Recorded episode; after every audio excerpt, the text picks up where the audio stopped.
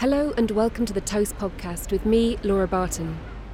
For our third series, The Making of a Pioneer, Toast is collaborating with the National Portrait Gallery here in central London to explore the lives of six pioneering women, past and present. All have a portrait hanging in the gallery, and we will be joined by authors, artists, and in some cases the subjects themselves to discuss what it is that makes a pioneer and where this pioneering spirit was born.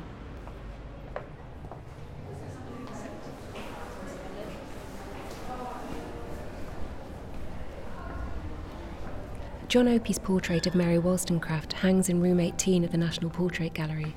A woman in high-waisted white dress and soft hat, her gaze falling somewhere off to the right. The sitter's pose reveals little of her revolutionary life and the progressiveness of her views.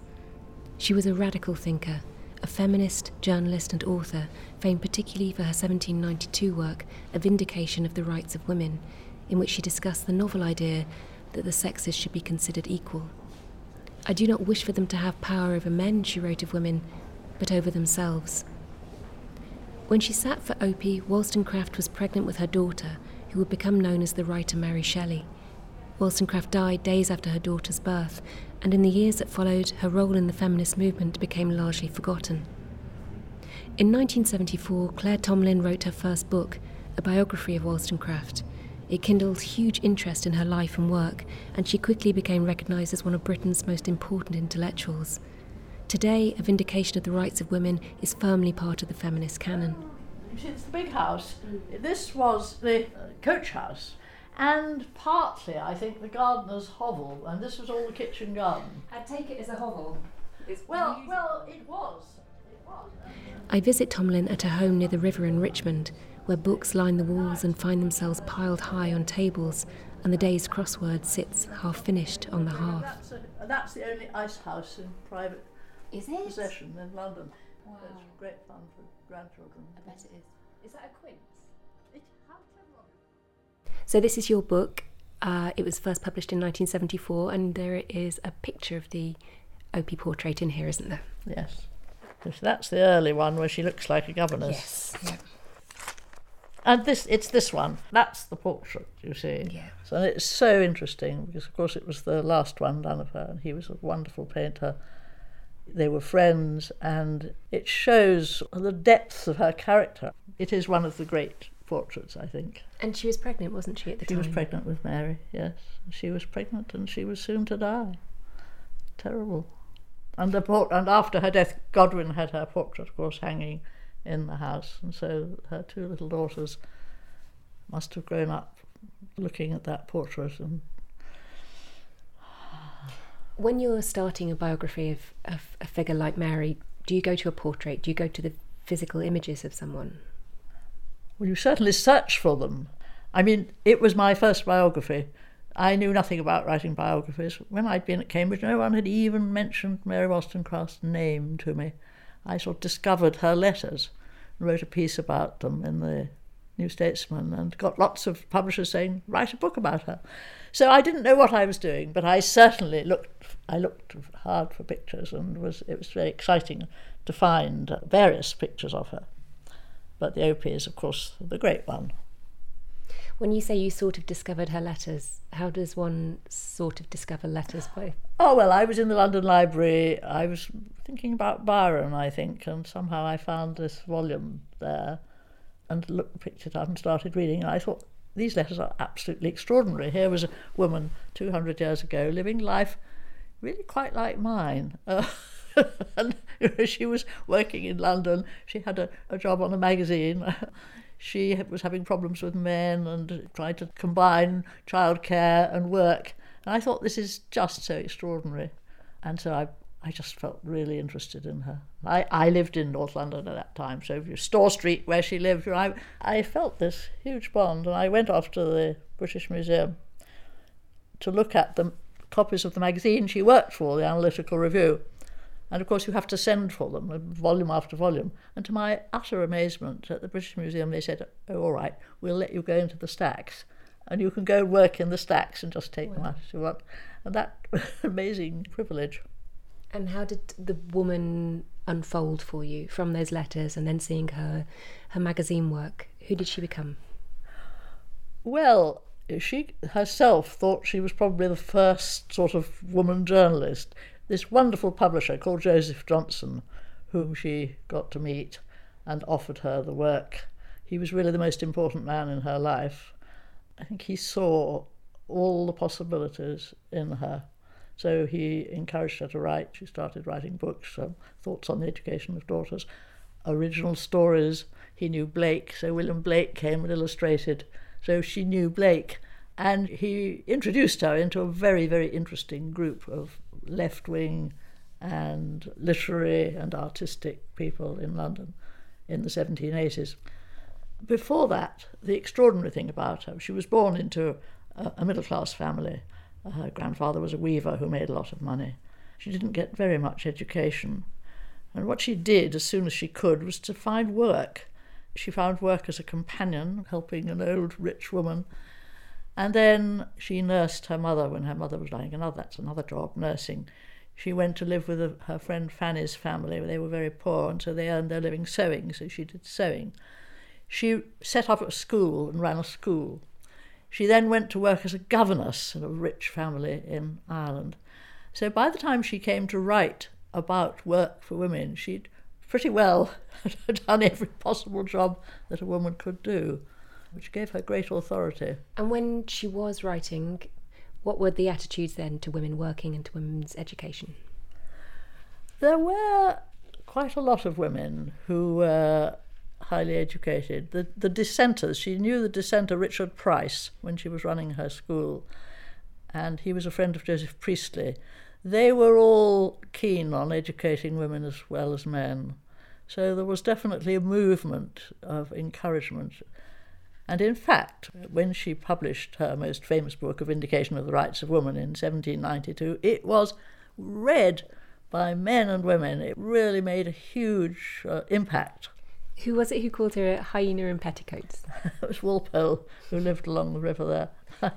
And his response to The Vindication of the Rights of Women, was that typical of, of a lot of people, particularly men? Uh, well, the fact is, at first, the book was read with great interest and, on the whole, approval. But, of course, what happened is that she then went to Paris to see the revolution in action, the French Revolution, the most amazing thing that had ever happened, you know. And then, as you know, the, the terror came, and this had meant that Mary Wollstonecraft was somehow associated with French Revolution afterwards. And after she died, her husband, Godwin, wrote a very frank account of her life, and people were shocked by her life. They were shocked by her having had a child with a man she wasn't married to. They were shocked by her supporting the French Revolution. Uh, so her reputation was really blackened. And this very curious thing happened, that she more or less disappears from notice in the nineteenth century. Was that purely because of scandal? I think it was. I think it's because somehow she was associated with unorthodox sexual behaviour and with the French Revolution. And it's really taken the twentieth century to um, bring her back. When, when I was writing the book, I used to call it Mary Who, because nobody could ever remember her name. Mary Wollstonecraft. Mary what? Mary who? Why did Godwin do that? Godwin did that because he believed in the truth, and he believed the importance of absolute honesty, even when it was embarrassing, even even when you, perhaps you shouldn't. He wanted he wanted the truth to be told. Do you think it had implications, so, for her daughters? Her da- did, did even the, the truth help carry them, you know, particularly Mary, into being the, the writer she was? You mean Mary Shelley? You mean Sorry, her daughter? Yes. Yeah. Do you think that knowing the truth about her mother and having that unvarnished account of her life allowed her to live differently as well and to be a writer?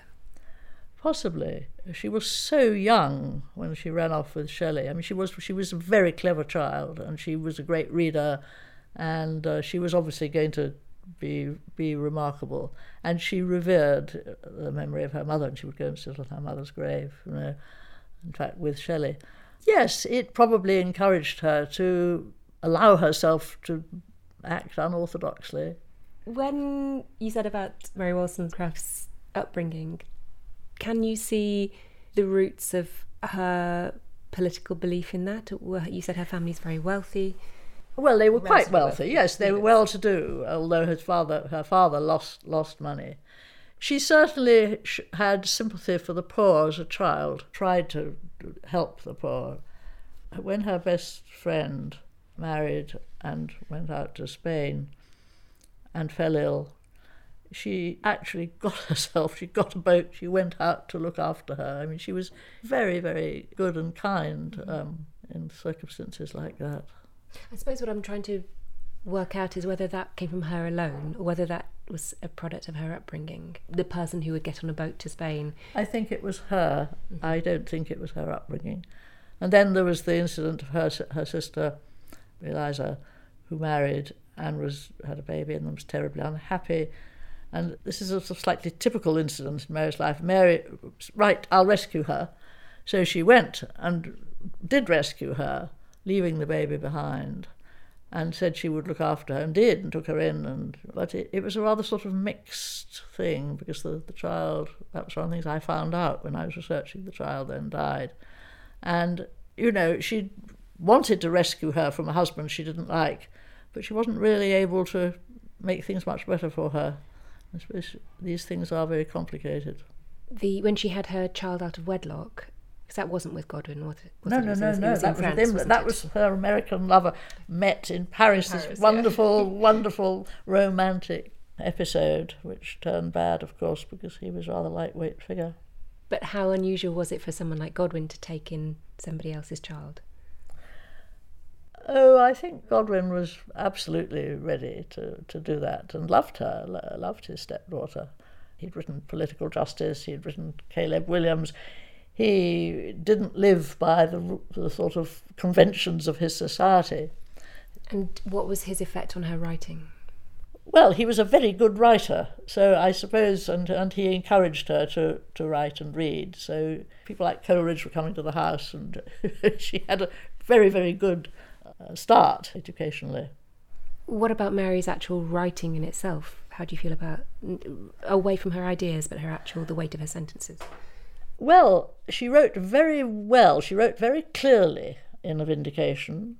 Her children's stories are delightful, and her first novel, Mary, is not very marvellous, but the unfinished novel, Maria or The Wrongs of Woman, is really an important bit of writing, and although it's unfinished, it's extremely brilliant in its in its way. I think if she'd lived, who knows what she... She would certainly have gone on writing, she would certainly have gone on thinking, but it would have been in a difficult atmosphere. And when you published your biography, how fast was the sort of turnaround in our perception of her and, and the widespread knowledge that we now have of her? Well, I, I don't want to claim too much for, for my bio- it, that's fine. For my biography, but it was it was rather wonderful. I, I did get a, an amazing response. I got extraordinary reviews uh, and rather sort of arguing reviews from different historians. So there was quite a lot of argument going on. What did they argue about? Well, I suppose whether she was a wonderful, noble, heroic figure, or whether she was actually a rather difficult woman who had the wrong ideas. Um, Is the word difficult a word that's used towards women, particularly women who've done something slightly different? You're right, yes. It is, of course it is, yes. Yes. Do you think that you are a difficult woman sometimes? I wish I were more difficult. I took the line in life of doing the sort of conventional thing for women who want to do something, to write books, because you can combine that with being married and having children. And now I look at the young women who are in Parliament and doing practical things, and I admire them so much, and I wish, I regret that I wasn't much more active in my life. Did you personally take any lessons from writing about Mary? Well, I think one of her great attributes was courage, and I admire courage. Uh, I haven't had too many demands on my courage, but I, I think to try and, where necessary, fight your way through life is a good idea. Do you see any echoes of Mary in any of the current political campaigners or campaigners for gender equality? Well, yes, gender equality, absolutely. I, I think she probably would have been amused by me too. Why is that? Well, because it's so extraordinary, isn't it, that women should finally... I mean, she does one of the things she doesn't talk about in A Vindication of the Rights of Women is men pressing their attentions on you when you don't want them. But my God, she would have done if she thought about it, I think. Why do you think she didn't think about it? Because it was just a normal thing? Um, I don't know. I don't know. She certainly doesn't bring it up at all. Although she wrote this great unfinished novel, which is about a prostitute. And that was really, really an extraordinary thing to do. Unfinished novel, which Godwin published to his great credit. So you could say that, that was, I suppose, Me Too, wasn't it? She, she did think about it. Are there any particular views that you question that she held? I don't think there are, no. I, I, I think she was she was pretty well on the nail most of the time. I mean, of course, of course men and women should have equal political rights. Of course they should all be able to work in all the professions, yes. I mean, that was seventeen ninety-two, is that right? Yes. Why did it take so very, very long? why, why did it take so? Well, I do think that the effect of the French Revolution was very important, and that there was this huge sort of backlash. I mean, we've just been talking about Peterloo, you know. Uh, in England, there was a sort of terrible pause, and... Uh, Uh, I think, and then there was this sort of awful stuff that arose in Victorian England of sort of women being put on a pedestal, you know, to be have a moral superiority, as long as they didn't actually ask for anything else. They were just there to be admired and to behave better than men, and that was good enough. And that's that was pretty awful, wasn't it? Yes. Where do you think she sits now in our cultural imagination? Well, I think I think she's absolutely established as one of the great early feminists who set down the programme, really. That's what she did. She gave us the programme for what had to be pursued. Do you prefer writing about women or men?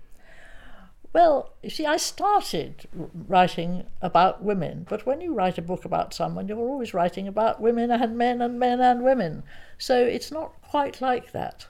To write about Mary Wollstonecraft, I had to research Godwin and all sorts of Joseph Johnson. I, I learned as Richard Price. I have to say, when I first wrote a book with the name of a man on the cover, that was Pepys. My copy editor said to me, she said, you will get a completely different audience now when you go around giving talks. And she was right. And I looked up from, you know, the first time I gave a talk on Pepys, and there were rows and rows of men. And he, people used to say to me when I began writing, they used to say, men I knew said, oh yes, my wife likes your books, or oh yes, my mother reads your books. I used to think, okay, but what about you? Why don't you? And when I wrote about, started writing about men, men started reading my books. It's a bit odd. But of course, writing about men, you write about women too. Missus Missus Pepys, Elizabeth. You know, is without Elizabeth, there would be no diary, really.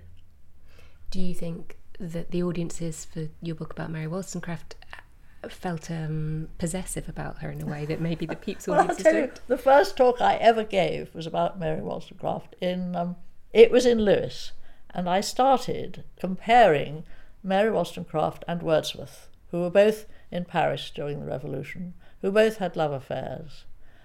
And Wordsworth abandoned his girlfriend and his child and came back to England and became... Uh, Wordsworth was a great poet, you know, but concealed everything that happened and became a sort of idolised figure. Mary Wollstonecraft, at the same time, had an affair, came back with her child, did not conceal her child, and became a reviled figure. And a man in the audience got up and said, I'm not going to sit here and listen to you abusing Wordsworth. And, you know, the audience, everyone, I've never forgotten this, everyone sort of turned round. So, I, you know, I went through it again and said what I meant. But it was quite an experience that he somehow saw that by making this, I think, actually quite important comparison, that I was abusing Wordsworth. That revilement that she experienced, how did she deal with it, having having read her letters? Well, it was mostly after her death, the revilement. I mean, she dealt with Imlay, her flighty lover, as cruel treatment by attempting suicide, which was terrible, terrible, terrible, and luckily was rescued from the river. How did she deal with the response to the Vindication of the Rights of Women? Well, it was a good response, of course. It was terrific. Mm-hmm. It was wonderful. So it, it made her famous, and at that point she wasn't likely to hear much of a disapproval. But she must have had an immense resilience to do all the things she did. She had strength and courage, as I've said. I mean, yes, yes, she was very strong, and she was a very hard worker, always working. Were there any great surprises that you found out about her? I can't remember. Because once I'd found them out, you know, they stopped being surprises. I think there were. I mean, it was it was a, a wonderful journey of discovery. I went over to Paris, you see. I went over to Paris working in the French archives, and I found out a lot about the French women during the Revolution who were much less effective than Mary. Uh, but Condorcet, the great French philosopher and mathematician Condorcet, he was the first French person to write about the rights of women. And so I found that sort of thing, which was very exciting for me. New. Was that a parallel time then? Yes, it was. It was the same time. And she was supposed to meet him, but I don't think they ever did meet, because, of course, he was then in trouble with Robespierre and he was going to be in prison and killed himself. But uh, those those sort of paths, this is the wonderful thing about writing biographies, that you're led down quite unexpected paths and you discover whole new lots of people and, and stories to tell, which is marvellous. That's why I like writing biographies. I mean, my son keeps saying, "Why are you working still, Mum? You should be, you should live an ordinary life now, you're old." But I, but I, I find it completely wonderful to absorb myself in other people's lives. And And then you would stop being you, I presume, if you I stopped. Suppose I would, yes, yes, yes. I'll tell him that, thank you. Does he expect you to take up golf? Or do some kind of... I don't know what he wants me to do. I don't know what he wants me to do. I think a norm... he wants me to be a normal woman. I think that's unlikely to happen now, isn't oh, it? Oh, it's too late. Good, keep it that way.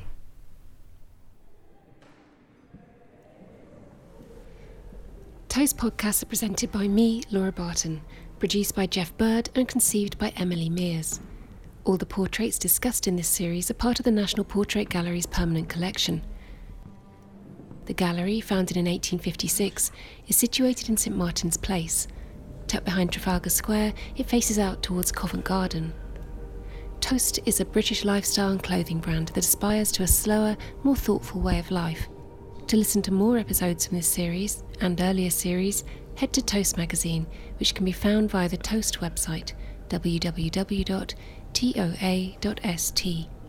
If you enjoyed this podcast, please do like and subscribe.